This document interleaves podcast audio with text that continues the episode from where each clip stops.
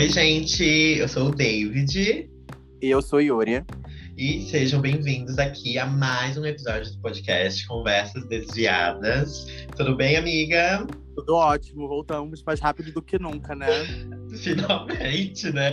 Depois de tanto tempo lançando episódio de um mês em um mês, a gente tá aí na luta, né? Fazendo a gente acontecer. voltou, mano, semana passada, no episódio de aniversário. Não, sim, mas é porque teve uma época que a gente ficava fazendo uns hiatos, assim, sem anunciar. É, mas também a gente tem nosso tempo, né, gente? Vamos isso, cada um cuidar da sua vida. Exatamente. Vamos partir já para os recadinhos super importantes aqui, para vocês não esquecerem de seguir o podcast nas redes sociais. Bom, gente, no Instagram, Conversas Desviadas, e no, no Twitter, Desviadas Pod. Isso. E, gente, segue a gente aí onde está ouvindo, no seu agregador de podcast, é, Deezer, Spotify.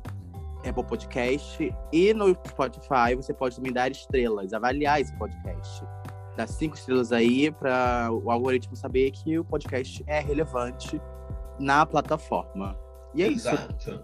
Exatamente, gente, por favor. Eu fico contando as estrelinhas toda semana e vocês.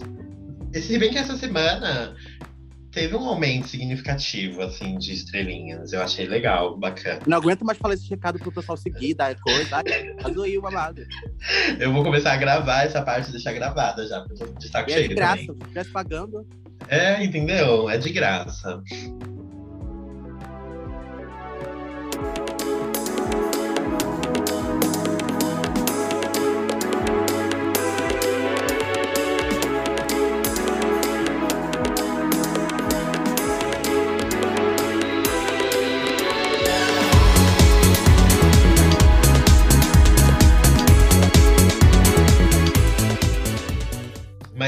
Amiga. Vamos pro. A gente tem um tema, mas além do tema, a gente também tem um convidado muito especial essa semana, né?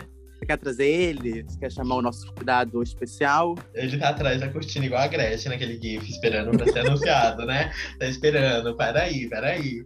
Então, gente, como vocês leram aí no, no tema do episódio, a gente vai falar de Heartstopper, a nova produção da Netflix. Não estamos sendo pagos pra falar, mas vamos falar mesmo assim, né? E chamamos o incrível, nossa, eu amo muito ele, não sei nem como apresentar. Eu vou falar só o nome para ele se apresentar, porque é muita coisa, é um currículo assim de milhões. Pode entrar, pode sair de trás da cortina, Fabrício Azevedo, do podcast Confabulando. Uh, oi, Uhul! Palminha, caralho! Palminhas! Oi, gente, tudo bom com vocês? Eu sou Fabrício, como o David falou, né? E também vocês já me conhecem ou não. E eu faço podcast Confabulando, que é de cinema LGBT, e o David já participou do meu podcast. E já falaram de mim nesse podcast também. Amo! Eu, eu tava pegando agora um Guarulhos Rio, cheguei agora, cheguei agora do, do Galeão, pra esse podcast, especialmente pra falar de Heartstopper. Ai, que tudo. Fala o que você faz na internet, além do podcast, do que você faz. Olha, eu, assim, eu Onde tu- pode- onde faço Twitter, eu um falo de cinema, eu gosto de falar de cinema, eu tenho um Medium que eu falo também de questões LGBTs, mas eu sou aquela pessoa que gosta de falar de, de LGBTs, de coisas LGBTs, de coisas queer, né? Tô sempre estudando pra isso. E por isso que, acho que por isso também que fui chamado pra cá, pra esse episódio. Amo muito. Hoje, no episódio de, dessa série, a gente vai falar, a gente vai comentar, né, sobre a série em si. E também a gente vai falar um pouco das nossas experiências, se foram parecidas ou não, se a gente queria, né, que fosse parecida com o que é retratado na série. E passear também pela, pela representatividade que essa série tá, fa- tá trazendo pra gente hoje em dia, que eu acho que é de fato muito importante a gente ter uma, uma produção tão grande com um tema que é importante sim pra gente. Sim, e, e como a série tem uma nova visão, uma nova narrativa para jovens LGBTs, né?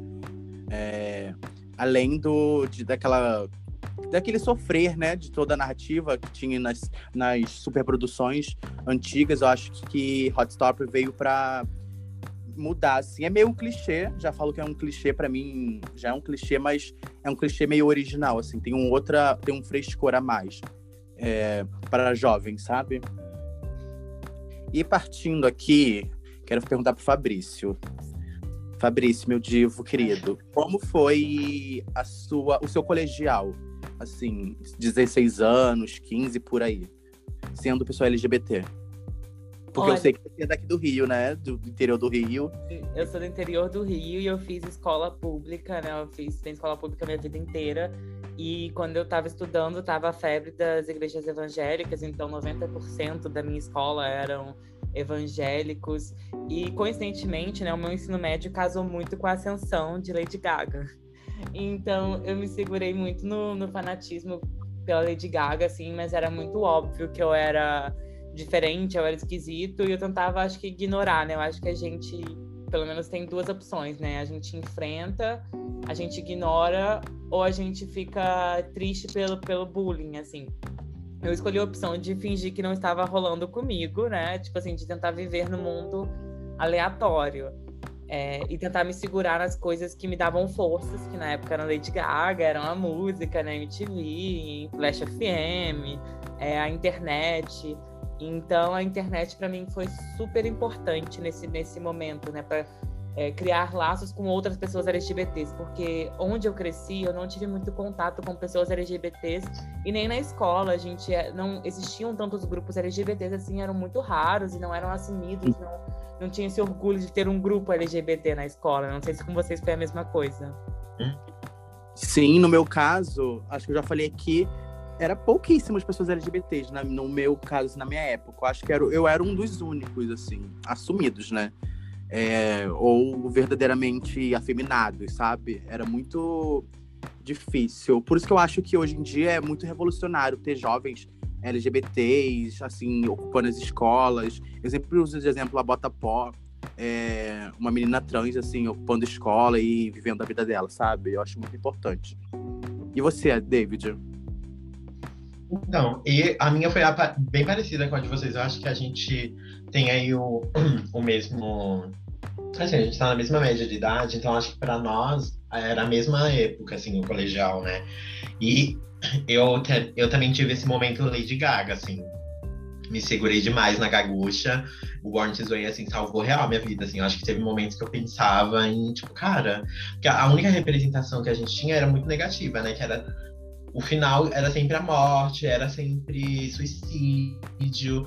E aí era isso que eu me pegava. Desculpa aqui pesar o clima, mas era muito isso, assim. E aí eu também me, me, me, peguei nesses lugares, assim, de, tipo, procurar um, uma força. E eu, eu, me encontrei muito nessa, nessa coisa de, desse discurso da Gaga, de, do Born This Way. Eu lembro que eu me segurei por muito tempo nisso.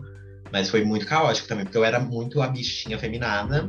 E aí eu tinha dois irmãos héteros na mesma escola que performava heteronormatividade. E eu ficava, tipo, eu ficava meio que na sombra. Eles, as pessoas meio que não mexiam explicitamente comigo, porque sabiam que meus irmãos estavam ali para me defender, mas ao mesmo tempo, quando não estavam, eu eu passava por esses momentos de tipo constrangimento, da galera perseguir mesmo. Teve momentos que eu fui perseguido, assim, de ter que ir para a diretoria fingir, é, tipo, na, eu fingia que não me afetava e aí eu fui na diretoria e fiquei chorando, falando que eu não aguentava mais, para eles tomarem uma decisão, assim. E eu tive muita sorte de terem tomado, porque a gente sabe que não é a, a realidade de muitos, né? Sim, a gente começou falando disso porque a série retrata bullying, né? O papel principal, o, o protagonista, que é o Charlie, ele sofre muito bullying de uma, do, do, dos alunos daquela escola e além de ser uma escola de meninos, né, é, separada por gênero, é muito segregada, né? E é uma série da, do Reino Unido, né? Tem escola de meninos, tem escola de meninos. E ele sofre esse bullying por ser gay.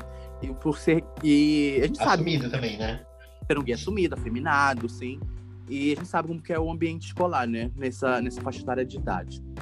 Mas falando aqui da série, passando aqui, o que vocês, assim como eu, né? Que eu já vou falar, o que vocês sentiram ao assistir, assim, no geral? Quem, quem, quem quer começar a falar? Eu posso. Pode ser a Fafá, pode ser a Fafá. Eu achei muito inspirador, assim, na verdade, primeiro, a, a série do armário do Charlie não ser mostrada pra gente, né? Porque ele tem essa coragem e ele tem a família lidando com isso de uma forma muito tranquila. No começo até fiquei assim, gente, cadê a família do garoto? Porque nos primeiros episódios não aparece, né? Não uhum. Tem o garoto na casa e você não vê a mãe do Charlie, você só vê a irmã. Depois, no segundo, terceiro episódio, você vê a irmã. E eu achei muito legal essa forma como o Charlie, ele já é assumido, e aí essa, essa confiança, né, de ser assumido, de ter o apoio da família, eu acho que é essencial para enfrentar o bullying, né? Eu acho que essa é a principal arma, porque se você tem essa base familiar, né, esse suporte da família, você não fica mais incerto, você não se sente inseguro na hora de enfrentar o bullying. Então, acho que isso é super legal, assim, e, e inspirador, né, para essas novas gerações de, de pessoas LGBTs que estão crescendo e estão tendo essa série como modelo de inspiração. É, isso eu acho achei muito positivo, assim, a forma como o Charlie e a forma como o Nick Nelson, né, é a única problematização que eu faço hoje em dia é como que as pessoas amam o Nick Nelson. E aí eu me pergunto se é porque ele é mais heteronormativo, sabe? Por essa questão dele ser mais o jogador de futebol, né? Ele, uhum. é aquela pessoa que precisa ser assumida. Então o Charlie, que é, que é o gay que é o assumido, ele não desperta esse, esse desejo dos fãs, né? Não desperta essa atenção dos fãs igual o Nick desperta, sabe? Eu fico só nessa questão, assim. Nossa, bom ponto, porque eu, eu tenho visto bastante uma comoção em cima do ator que faz o Nick e meio que um julgamento, julgamento pela aparência do Charlie, né? Do ator que faz o Charlie. E é horrível, é bom, um bom ponto mesmo. Acho que é por, por isso mesmo que eles querem endeusar o personagem, quem faz o personagem que é mais heteronormativo, né? Vocês acham que tem a ver com o fato do, do, do Nick ser bissexual e não gay? Porque ele chega à conclusão no final da série que ele não é gay, que ele é bissexual, né? Vocês acham que tem a ver ou não? Ai, eu não. Hum, eu não sei, eu fico em dúvida. Mas. Eu não sei o que passa pela cabeça das pessoas, né? Não sei se é porque ele é bissexual, sabe? Eu, eu, eu tenho a pensar porque ele é mais heteronormativo mesmo. Uhum. O que, que, você acha, Fabrício? Eu concordo com o Yuri. Eu acho que é por essa questão realmente dele fazer esporte, né? Porque existe muito, é, querendo ou não, né, dentro do mundo, principalmente gay, essa busca pelo, pelos homens heteronormativos, né? Até nessa, nessa questão do Twitter, um tweet que viralizou recentemente. Ah, eu quero o homem com barriga de cerveja, que faça churrasco. Tipo assim, esses todos são estereótipos de masculinidade, né? Que a gente, uhum. durante nossa infância, né? Aquele, o homem que fica na churrasqueira, o homem que vai pro mato, né? O Zé Leôncio da, da, da, novela, sabe? Esses estereótipos é. de masculinidade, né? As pessoas ainda buscam o cowboy, ainda buscam o esportista, que são modelos heteronormativos. É, e aí eu acho isso ainda muito problemático, né? Eu acho essa, essa questão ainda muito problemática e, e reflete ainda algum, alguns, alguns preconceitos que a gente ainda precisa superar dentro da comunidade gay. Exato. Total, total, total, total. Acho uma loucura, gente já falando que eu acho uma, uma besteira, uma loucura. Acho que pessoas são pessoas e é isso. Ai, quanto mais feminado, feminado pra mim, melhor, gente. Amo. Bota uma calcinha que eu já tô apaixonado. Ai, que ódio. Mas assim, é, outra questão. Que a, a, por mais que a série, a, o foco seja no, no, nos personagens é, que estão ali vivendo um relacionamento gay, é, vocês sentiram também a importância da, da série não só retratar a homossexualidade do Charlie e do Nick, mas também como a questão da transição da personagem que agora eu não lembro o nome. Qual que é o nome dela? É. Li... Ai, Lia não. É ela, El, não é? É, acho que é El. Acho que é El. Eu acho ela belíssima. Segui ela no Instagram. Nossa, ela é chique, né? Então, e vocês acham que, que é, é, esses personagens eles vão ter agora um segundo arco mais desenvolvido na relação deles, né? Tanto a personagem trans quanto as duas meninas que são lésbicas, ou você, vocês acham que vai continuar ainda sendo só uma série sobre o Nick e o, o Charlie? Eu acho que pode sim abrir um parêntese a mais para esses personagens. Porém, eu acho que pode continuar rodando em volta do Nick e do, do Charlie. Eu acho que seria uma grande ideia uh, trazer esses personagens e trazer narrativas maiores do que só o relacionamento gay deles dois, sabe?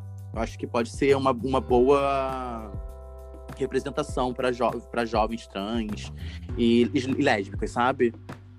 Eu torci tanto pelo Tal e a El, assim. Chegou um momento da série que eu tava torcendo mais por esse encontro, por esse beijo, do que porque o, o, o Charlie e o Nick eu também. encaminhados, né? Eles já estavam meio que encaminhados, sabe? Ai, vai resolver uma hora. Mas o Tal e a El, você ficava assim, meu Deus do céu, sabe? A noite do filme que foram só os dois. E aí Nossa. o terceiro não foi. Eu falei, gente, beija, pelo amor de Deus, sabe? Eu achei, eu achei de verdade que eles iam se beijar nesse, nesse, nesse episódio. Não, não, acabou a série eu falei, ué, gente, cadê o beijo? Tá louca? É. Cadê o... Dá um selinho de amigo, vai, beija logo. Gente, eu assisti, é, o Fabrício, Fabrício falou do, do Tail da, da El, eu assisti a série assim, dando gritinhos. Falei, gente, é agora que vai acontecer, é agora, igual adolescente. e aí eu perdi uns, uns cinco anos de idade ali, sabe, de, de vida. Porque eu queria muito que eles tivessem ficado juntos. E eu espero que na segunda temporada eles, eles montem mais essa narrativa. Porque acabou, acabou e não, tipo, não, não mostrou nada, sabe, deles, do, da relação, de amizade até.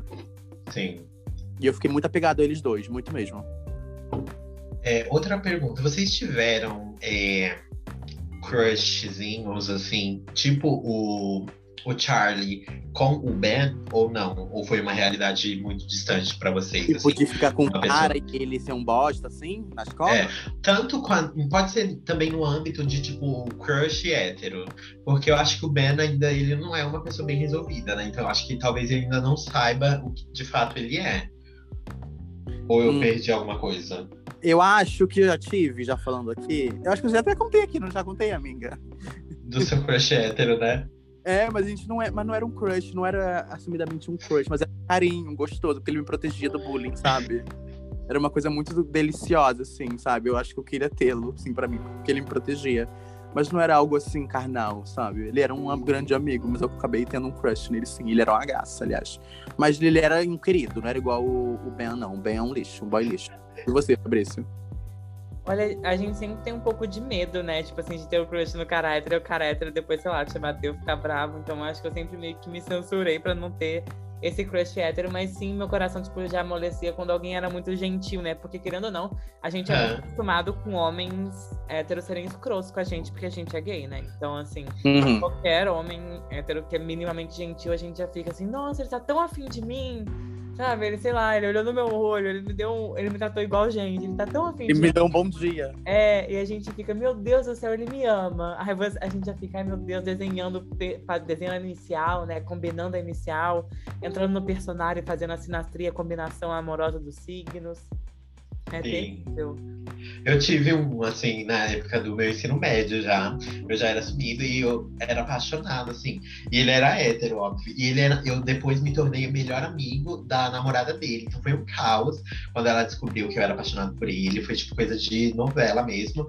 E eu, eu nutri um sentimento que era exatamente isso que o Fabrício falou. Tipo assim, às vezes a gente tava na quadra e aí ele falava, ai, segura minha blusa que eu vou jogar bola. Aí aquilo pra mim era tipo algo que, tipo, ai, ele me ama, quer casar comigo, quer ter filhos, vou constituir essa família com ele, sabe? Porque era muito delusional.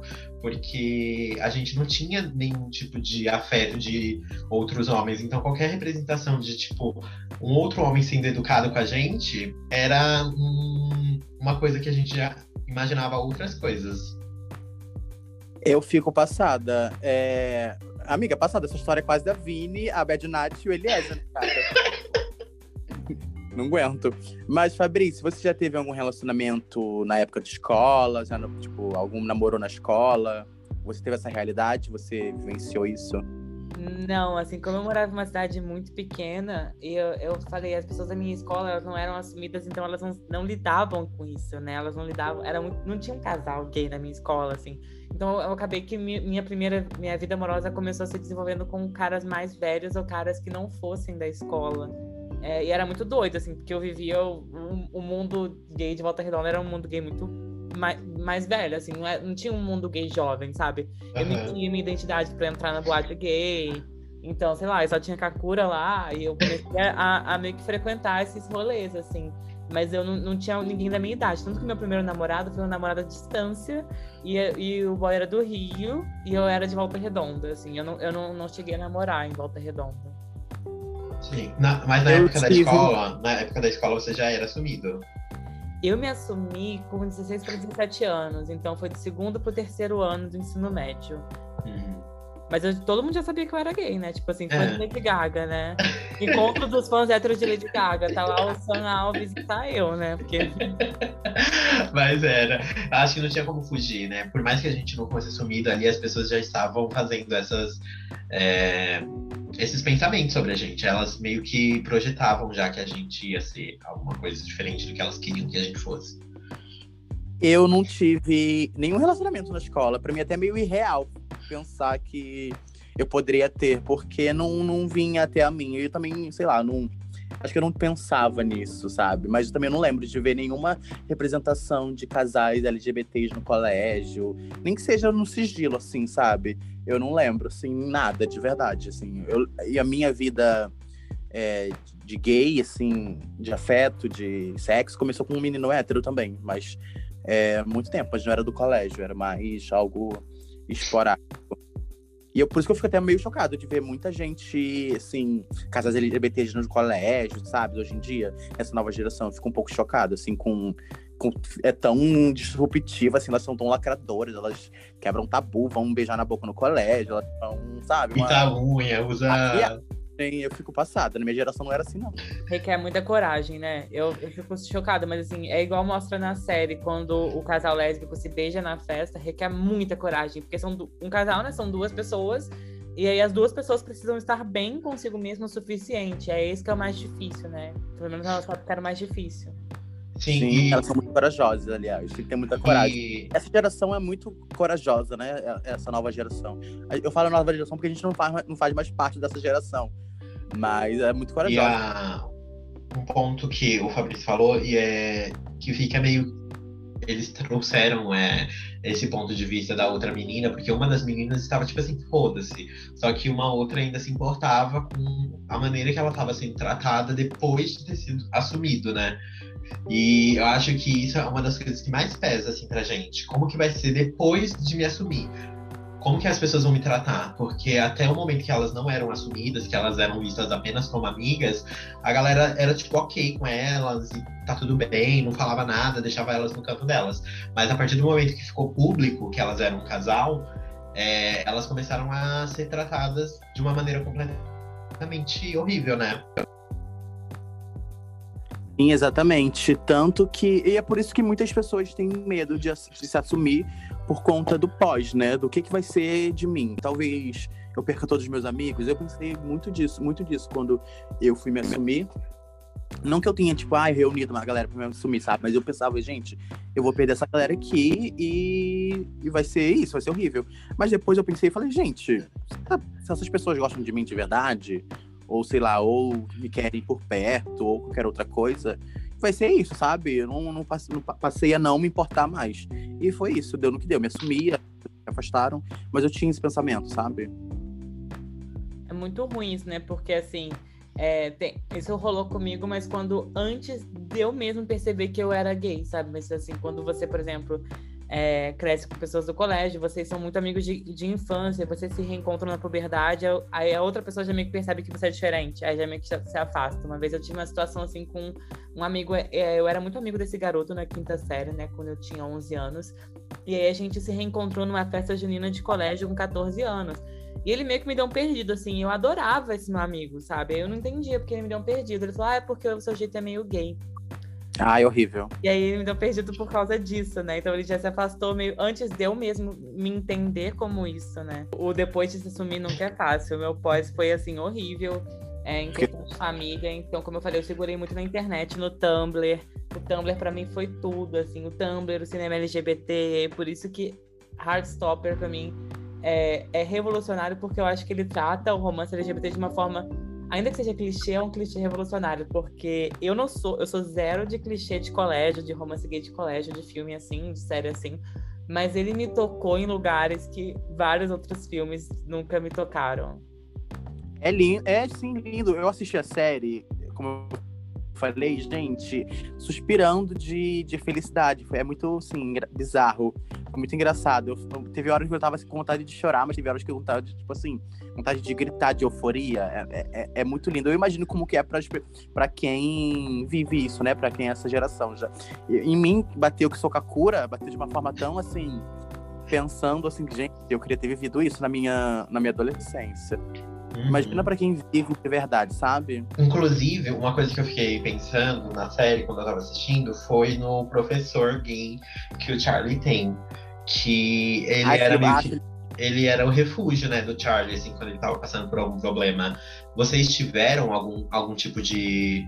de assim, uma, uma figura, uma pessoa dentro daquele ambiente escolar que vocês poderiam recorrer? Ou nunca aconteceu? Eu lembro que eu tive um professor gay e ele era tipo aquele professor coordenador da sala, que é aquele que fica responsável por reunião e tudo mais. E eu lembro que uma vez, numa reunião, ele falou pra minha mãe, tipo assim, ele meio que deu a entender já que sabia que eu era gay e tal, e como ele era gay assumido, ele meio que deu uns toques assim pra minha mãe, tipo, ai, cuida, é, cuida bem do David, apoia ele, que ele é uma pessoa muito especial. Então eu sentia um conforto nele, não era uma pessoa que eu conversava, mas eu sabia que ali tinha uma pessoa igual a mim, sabe? Que se eu pudesse, quisesse, eu, eu conseguiria recorrer aos conselhos e à ajuda dele. Eu não tive, eu não tive, eu não lembro, mas se eu tive, eu não lembro. Essa pessoa passou despercebida, mas eu não tive. Eu tive, acho que amigos, assim, mas eu nunca te falei pros meus amigos que eu, ah, eu sou gay, sabe? Teve uma, eu tive, uma vez eu tive uma conversa com uma amiga que eu tava muito, assim, sei lá, isolado. Eu falava, amiga, eu era bem jovem, assim, bem novinho. Eu falava, amiga, eu não sou igual a eles, mas eu tava querendo, ela- eu não sei se ela entendeu o que eu queria dizer, sabe? Eu falei, amiga, igual esses meninos, amiga. Só que ela não catou, sabe? Eu queria que ela entendesse. ia falar. Aí meio que a gente criou esse laço, mas eu não tive essa, esse professor. E eu acho o professor de Hot Stop incrível, eu acho ele incrível, eu acho o ator incrível. O papel dele é incrível. Eu espero que ele esteja na segunda temporada. E você, Fabrício, teve essa É. pessoa pra refúgio? Eu sempre fui o, estereo- o estereótipo do bom menino, né? Aquele, ah, é síndrome do bom menino. Ai, não aguento com esse post. Mas eu sempre fui um ótimo aluno, assim. Então, assim, os professores de humanas acabavam que eu sempre me dava melhor. Então, é literatura, artes. é- é- Eram professores que sempre me defendiam. Eu acho que nunca chegou a falar sobre sexualidade, sobre orientação sexual. Mas eram professores que eu me sentia mais livre para criar. Aham.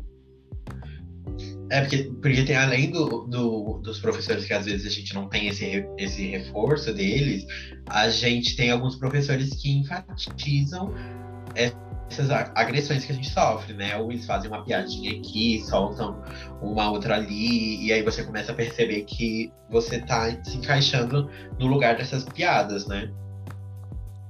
Sim, de fato. É, e tem, e tem, e tem professores que não que não sabem lidar, né, com, com jovens LGBTs. Eu acho isso bem triste. Eu acho que mas, é, isso deve ser tratado na, na, na pedagogia, enfim, entrar nesse mérito não, mas acho que deveria ser tratado mais a fundo, sabe? Para além da, de só educar. porque fica bem traumático, né? Eu lembro é, a, a, a fase antes do ensino médio foi a mais traumática pra mim. Eu acho que falando como uma pessoa crescendo LGBT naquela puberdade ali dos 11 para os 14 anos, porque era hardcore, assim, tinham duas meninas na minha escola que elas ficavam meio que se esfregando em mim, sabe? E, e só porque eu era tímida e não gostava. Aham. E aí eu Isso ficava era comum, né? incomodado, ficava super irritado, mas eu não fazia nada. Até um dia que, que eu afastei uma, uma delas, assim, e aí sem querer é, esbarrou no brinco dela, e aí machucou um pouco a orelha dela. E ela começou a, a reclamar, a falar comigo e tal. Eu fui tão. Eu fiquei todo medo que eu fui pra diretoria, assim, tipo, falar, contar a minha versão da história. Mas eu tava tão nervosa e como chegar em casa e falar pra minha mãe, mãe, então. é, tinha duas meninas esfregando. A minha mãe ia falar, você não gosta? Tipo, Uhum, é, daí é- é meio né? estranho, mas é, é, é tipo isso, assim. Então, é, é- a gente não entende, né? A escola não sabe como lidar, né? Porque existem várias formas, várias microagressões, na verdade, que às vezes a gente não percebe, né? Porque nem sempre a pessoa vai chegar e vai falar, "Ah, viado. Sabe? A pessoa Aham. pode tratar diferente, a pessoa pode fazer uma, uma coisa, né? Igual a mãe do, a mãe do Nicolas, no, do Nick nem percebe, quando ela fala, ai, é, a gente vai esperar a sua namorada, e aí ele fica pensando assim, tipo, poxa, por que, ela acha que é ela, né? Porque não ele, né? A gente vive numa sociedade muito heteronormativa e que não tá acostumada a lidar com, com diferentes orientações sexuais que não fosse, que não são heterossexuais, né? Que não são cis heterossexuais. Uhum. Ah, e vo- você falou mãe do Nick, precisamos falar de Olivia Colman, né? Uma diva, ela tá em todos os lugares. Ela é onipotente, ela tá em todos os lugares. ela tá incrível nessa série, de um primor, de um cuidado, de um, sabe, de um carinho, aquela cena final, que eu não vou dar spoiler, acho que você já deveria ter assistido, é, que ela que ele fala, né, sobre o Nick fala sobre a sexualidade dele, e eu acho que aquilo é o sonho de qualquer pessoa LGBT, o apoio da família, mesmo que a gente sempre fala que, que família que você escolhe, mas você ter o apoio da sua mãe, do seu pai, enfim, é, é muito importante, é incrível. Vocês sentiram que tiveram esse apoio nessa época ou não? Não, amiga. Não, não. Nossa, não, amiga. Não quer falar muito para não trazer um trauma, né? Não, eu. é, eu, eu acho que não é que teve, mas também eu não. Eu acho que eu não me amei o suficiente, sabe? Mas também eu não me abri o suficiente porque eu já sentia julgamentos vindo é, ao meu redor, assim, sabe? Aí eu meio que me, fech, me fechei e vivi não, na minha cabeça. Mas hoje em dia, não, acho que não. Mas também aconteceu o que tinha que acontecer, porque eu acho que eu não me importo tanto mais, sabe? Não é, não é algo que eu precise é, falar de apoio ou qualquer outra coisa, sabe? Não é algo que eu preciso dessa validação, sabe? Apesar de sentir muito carinho. Mas não, eu não sinto que preciso, não. E você, Fabrício? Ai, minha assumir foi horrível, né? E aí, como eu falei, eu tentei segurar em grupos, porque, assim, querendo ou não, gente, crescer uma cidade pequena sem muitos amigos, eu nunca, nunca fui uma pessoa que tinha muitos amigos. Então, é, o meu crescer gay, o meu desenvolvimento, desenvolvimento gay foi muito solitário, né? Foi com a internet. Eu tinha amigos online, tem amigos online que eu fui conhecer agora, na vida adulta. E aí também eu ajudava eles a lidarem com essa questão de saída do armário. A minha tinha sido difícil, mas eu, eu quero fazer, eu queria fazer é, ter a certeza de que a dos outros não seria tão difícil assim. Então eu sempre me preocupei muito nesses grupos de apoio, né, e de tentar me envolver com pessoas LGBTs também de alguma forma, para sei lá, ter, ter essa troca. E aí depois é, meu irmão, eu descobri que meu irmão era gay também. E então, hoje em dia eu funciono mais como um apoio para ele também, mas eu gosto sempre de de ser a pessoa de apoio das pessoas LGBTs em volta de mim, porque eu acho que eu não tive muito apoio crescendo LGBT, então foi muito solitário essa construção da minha identidade gay, assim. Uhum, é. Isso é muito importante. E você, David? Você teve apoio da sua família? Ou, sei lá, de um parente, não sei, de um amigo da família, que também é muito importante? Hum, assim, no começo não. No começo foi bem pesado. Inclusive, teve uma época que minha mãe até ficava questionando que eu não fazia nada para mudar. Só que aí eu acho que com o tempo ela foi meio que entendendo que não tinha para onde correr. E aí eu lembro que quando chegou nesse momento que ela falou, é isso, não, não tem como mudar, aí ela meio que colocou como ordem, assim, dentro de casa, que ela não ia tolerar que os meus irmãos é, reproduzissem nenhum tipo de, de maldade comigo, porque ela já sabia que lá fora eu já ia sofrer muito, e ela não queria que fosse assim dentro de casa também, sabe? Então acho que, por mais que no começo tenha sido um pouco mais difícil, porque eu acho que sempre é, chegou, não, não, não, durou muito tempo, assim, de, de eu me sentir excluído dentro de casa, assim. Tem algumas coisas na família, só que a gente depois precisa corrigir, né? Ensinar a família que às vezes é ofensivo. Igual eu tenho horror às músicas do Mamonas Assassinas, gente. Eu tenho assim, Ai, pô, além de serem. um desespero, me dá uma vontade de fugir loucamente, assim, é super um trauma. Uhum. Então, tipo, teve um ano, um Natal, colocaram, aí eu saí do lugar, saí do ambiente. Aí minha mãe ficou, Fabrício não gosta, Fabrício não gosta. Aí hoje em dia, tipo assim, eles come começaram a entender, começaram a respeitar um pouco, né? Como que é ofensivo, às vezes, aquele monte de hétero chamando outro de viado, sabe? É, enfim, tem coisas que eles já olham para mim e já sabem que, que vai machucar. É, sim. Eu, acho, eu já acho de um péssimo gosto a música. Eu acho que é uma memória é uma memória afetiva que a gente não precisa guardar, não. Porque tem gente que muita gente gosta ainda, né? Eu acho que é uma memória afetiva que a gente não precisa, não. Nem tudo é memória afetiva, nem tudo é bom, né? Uhum. A gente tem que reconhecer isso. Sim, Fabrício, puxa uma pergunta aí pra gente. Qual personagem vocês se identificaram mais da série? Ai. Hum. Se eu falar Olha, aqui. Ah, é. O que eu mais me identifico, eu acho, assim, pela caricatice do personagem, eu acho que eu vou dizer o tal. Porque eu tenho uns, umas coisas assim parecidas com ele. Eu tenho uns momentos assim, igual ele teve com o Charlie, assim, de tentar proteger e ver que a pessoa não tá ele tenta proteger, só que acaba que ele não tá protegendo de nada, porque o Nick não é uma, uma pessoa negativa, ruim. Só que aí ele fica meio que incomodado com essa, talvez, troca que o Nick, que o Charlie faz, né? Que ele deixa um pouco de lado os amigos e foca ali no Nick. E a personalidade dele é muito eu, assim, eu acho. E a, a coisa de dele ficar falando de filme todo, o tempo todo, me identifiquei. E tô com ele até o fim. o meu, eu acho. Ah, eu fico muito em dúvida. Eu ia falar o Tail também, mas eu não sei se eu, tô, se eu sou tão ranzinhos igual ele, sabia? eu, talvez seja. Mas. Ai, eu acho que eu me identifico com a, com a lésbica branca. meio assim. É o nome dela. Mas acho que eu me identifico com ela, assim, algo mais assim, espírito livre, sabe? Ela é meio assim, consequente. Eu acho que eu também sou um pouco assim. Sim. E você, Fabrício? Eu ia falar também a, a lésbica. Eu me identifico com as duas, na verdade, é um pouquinho de cada, assim. Uhum. Era meio isso, né? Assim, acho que ser, ser gay assumido na nossa época no ensino médio era algo muito corajoso, né? E aí eu acho que elas, elas conseguem reproduzir bem isso, assim, tipo assim, delas serem assumidas e darem as mãos, assim, não são super assumidas, mas elas beijam no meio da festa, elas uhum. não, não escondem também, né? Elas estão ali vivendo a relação delas, então e não tem medo de serem as excluídas, né? Não tem medo de serem a, a...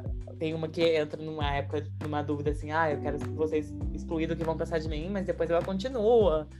Então eu me identifico um pouquinho com as duas nesse sentido. É, eu me ah, então, até Tô me sentindo. Tá sentindo o quê? Amargurada? Tô me sentindo excluída, porque eu escolhi o único personagem que não é gay, que não é LGBT da série. Mas o pessoal fala que o Tal, ele, ele tem uma leitura queer possível, né? Tipo assim, esse jeito dele, da forma como ele se comporta, né? Dos ciúmes que ele tem, dessas coisas. Eu não sei, mas é. uma vez eu vi no tu, um tweet falando, tipo assim, que ele tem uma energia queer caótica, sei lá. Eu também acho. eu também acho. Eu, eu, é, mas também não sei. Dá pra. A gente vai ver o desenvolver mais. Mas eu, assim, eu também acho a mesma coisa, que ele tem uma energia mais queer, assim. Desse do, dele. Assim. E pra vocês, o que, que vocês acharam de que quando a série saiu, né? E quando foi todo esse sucesso na Netflix, muitos jovens elogiaram, falando que a série era boa por, porque não tinha, não tinha sexo, não tinha, abre aspas, apelação. Então, para vocês, o que que, o que que é esse debate, né? Assim, romance versus sexo, é, representatividade, representatividade higieniz, higienizada, né? Assimilacionismo, para vocês, como que, que funciona isso no Heartstopper? Eu, eu acredito que sim, que eu entendo porque as pessoas falaram isso, porque a gente já tá meio de saco cheio de ver só a mesma narrativa dessas séries, né? Ainda mais na Netflix. São várias séries, assim, meio de jovens tipo Elite, sabe? Eu acho que essa veio para meio que quebrar um pouco esse mood que tava tendo muito nesses últimos tempos. Eu acho interessante, eu acho algo mais puro, também por ser algo muito mais voltado ao jovem, né? Tipo, a classificação é 12 anos.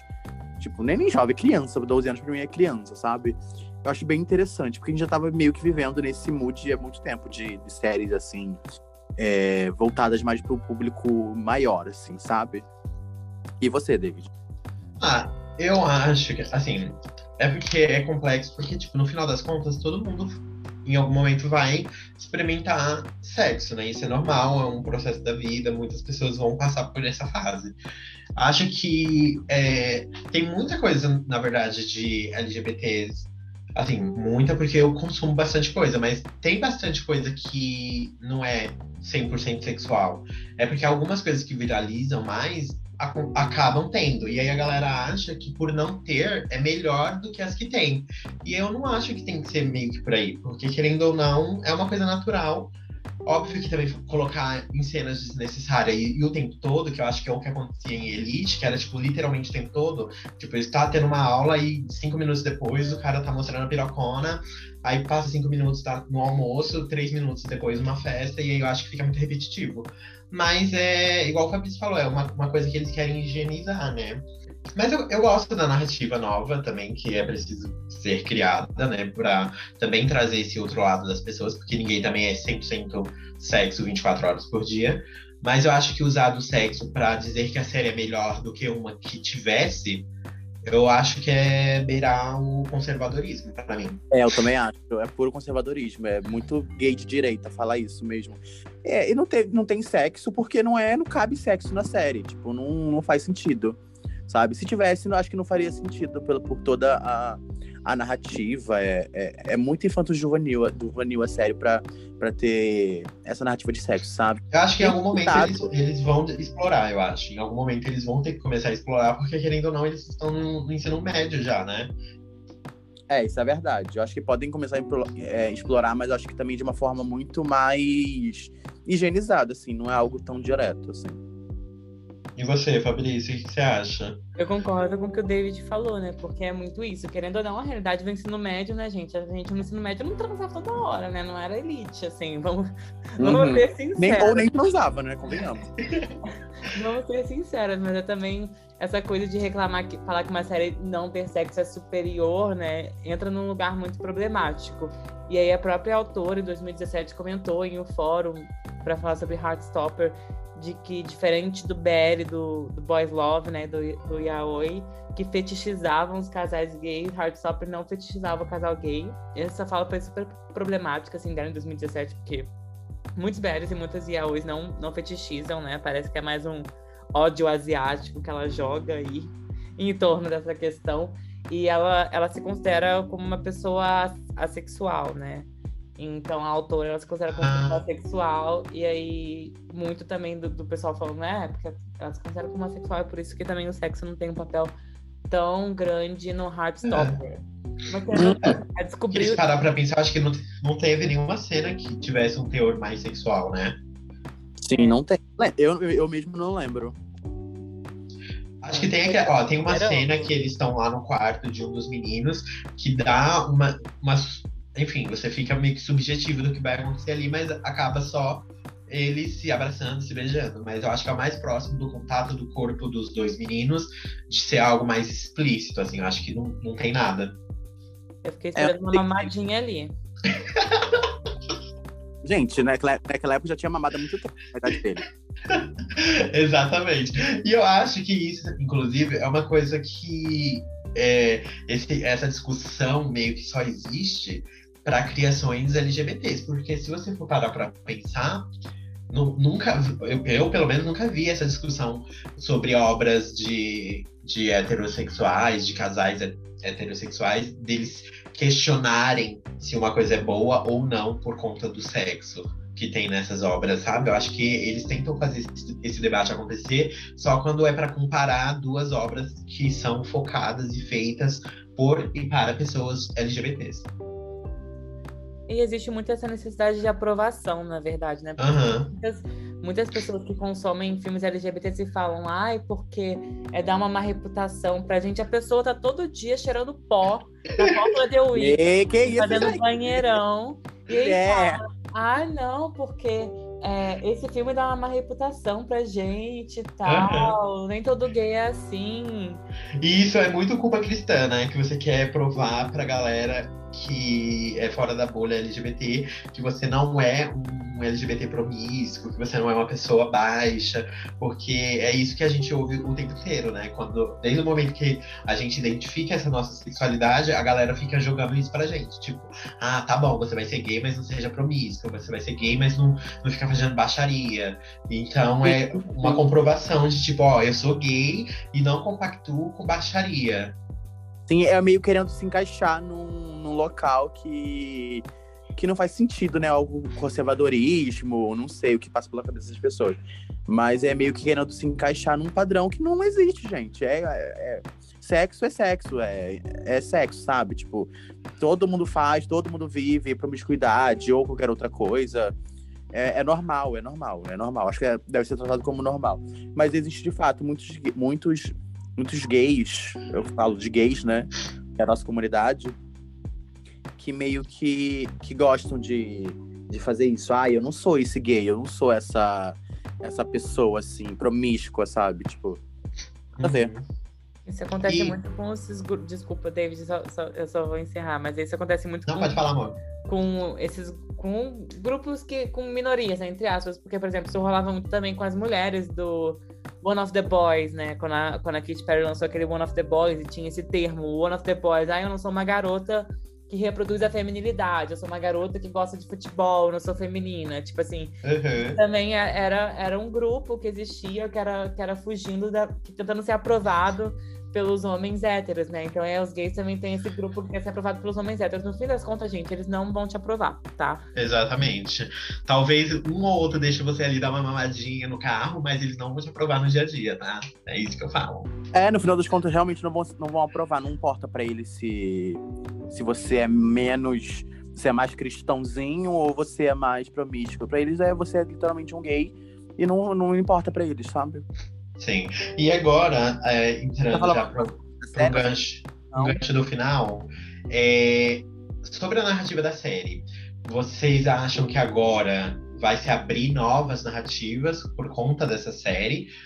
Porque a gente já tá calejado também de ver produções que é sempre baseada numa coisa muito trágica.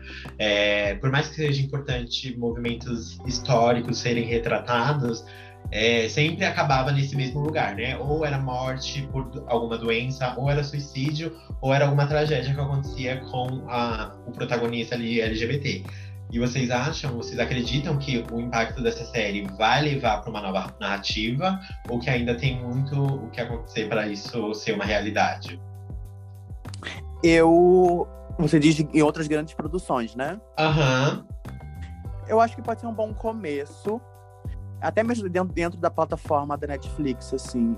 É, ela meio que se adentrar mais nesse local, assim, de, de produtos LGBTs, de- com essa narrativa, sabe? Ah, para além do, da tragédia, para além do sofrer, sabe? Porque a maioria, a maioria, se a gente for parar pra pensar, é muito sobre ai, sofrer homofobia, sofrer. é, enfim, discriminação com a família e etc. Eu acho que pode ser um bom caminho. Eu já, eu já não sei se eles vão focar nisso, sabe? O Hotstopper pode ser um, um- um- pode ser única, sabe? Mas é um bom começo. E pra você, Fabrício? Ah, eu vou ser, eu vou ser o oposto. Eu acho que esse debate do Heart- Heartstopper tá tão ultrapassado, assim. Eu acho que se fosse nos anos 2000, eu poderia até falar que foi uma coisa revolucionária, que é uma coisa legal, que é uma coisa que vai abrir portas novas, mas assim, colegiais que se apaixonam e tal.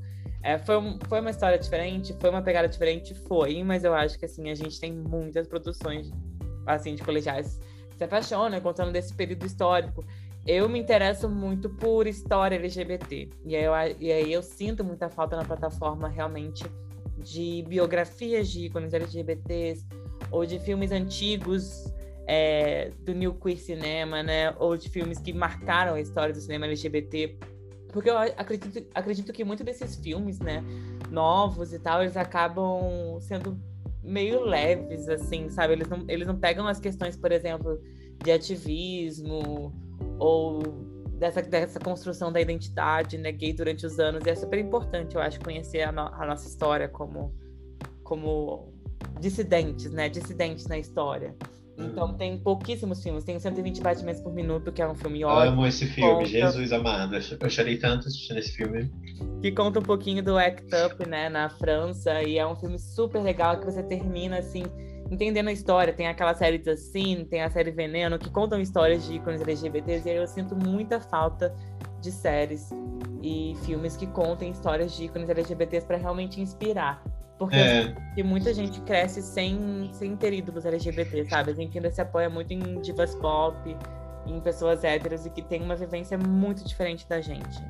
exato, eu também eu concordo com isso. Eu acho que é importante essas, essas produções que retratam pessoas como nós, pra gente ter um espelho, assim, também. Pra gente falar, nossa, que massa.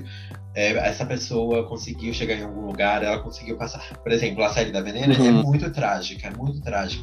Mas quando você assiste e entende tudo que ela passou, aí você cria uma admiração por- pela pessoa que ela foi, né? Eu acho que é muito esse lugar que tá faltando em produções LGBTs também.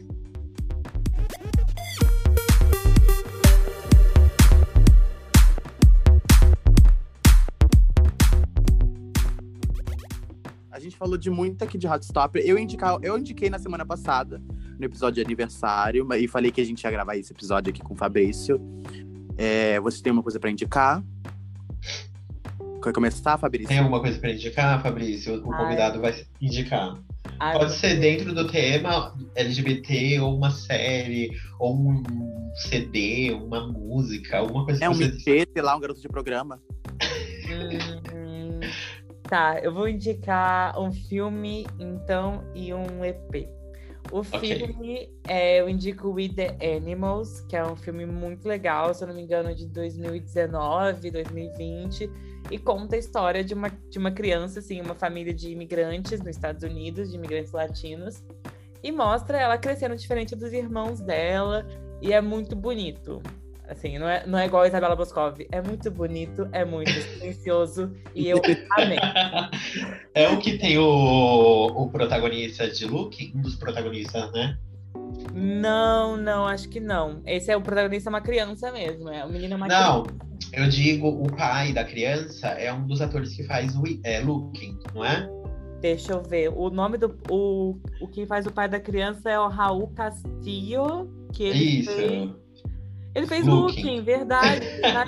menina, não sabia, não. Nunca vi. Amo. Mas é, esse, Esse cara. que filme é um bafo.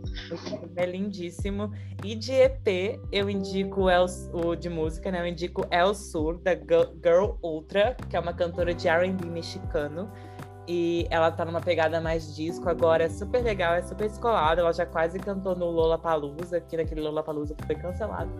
Mas é muito legal, muito gostoso, mu- musiquinha em espanhol, pra se deixar de fundo, assim. Bem legal. E você, amiga, o que, que você vai indicar nesse episódio?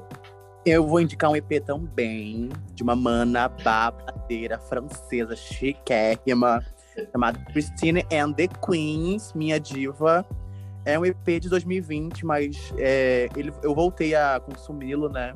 É um dos, meus, é um dos meus trabalhos favoritos de 2020, que é o La Vita Nueva, que tem. Ai, é perfeito esse EP. É, tem músicas em, em, em francês, inglês, tem feat com a Car- Caroline Polachek, pra quem conhece. Quem conhece a Cristina, ela tem música com a Charlie. Ela é um bafo, assim. Eu indico o EP dela, La Vita Nueva. Ela é francesa, é uma, uma delícia. Ela é uma, uma ótima artista, assim. Eu amo, tô ouvindo bastante esse EP. E você, querida? Então, eu não tinha me preparado, então eu peguei um EP que eu acho que. Não sei se foi você que me indicou. Não sei se é um EP, acho que é um álbum, na verdade. É daquela cantora Audrey Luna. Foi você que me indicou? Ou foi você ou foi Marco? Não lembro agora. De quem? Audrey Luna. O nome do, do álbum é A Liquid Breakfast. Ai, acho que foi eu, amiga. Não tô, me, É. não tô lembrando. Eu não tô, eu não tô, eu não tô lembrando da, pela sua. de você falando, mas eu acho que eu conheço. Então, ela canta uma coisa meio. Acho que é pop RB também. E ela é um bafo. é, ela é. Eu não lembro de, de onde que ela é, mas ela. Ela é. Acho que ela é asiática, alguma coisa assim. E ela. Eu, eu ouvi muito esse, esse álbum esses dias.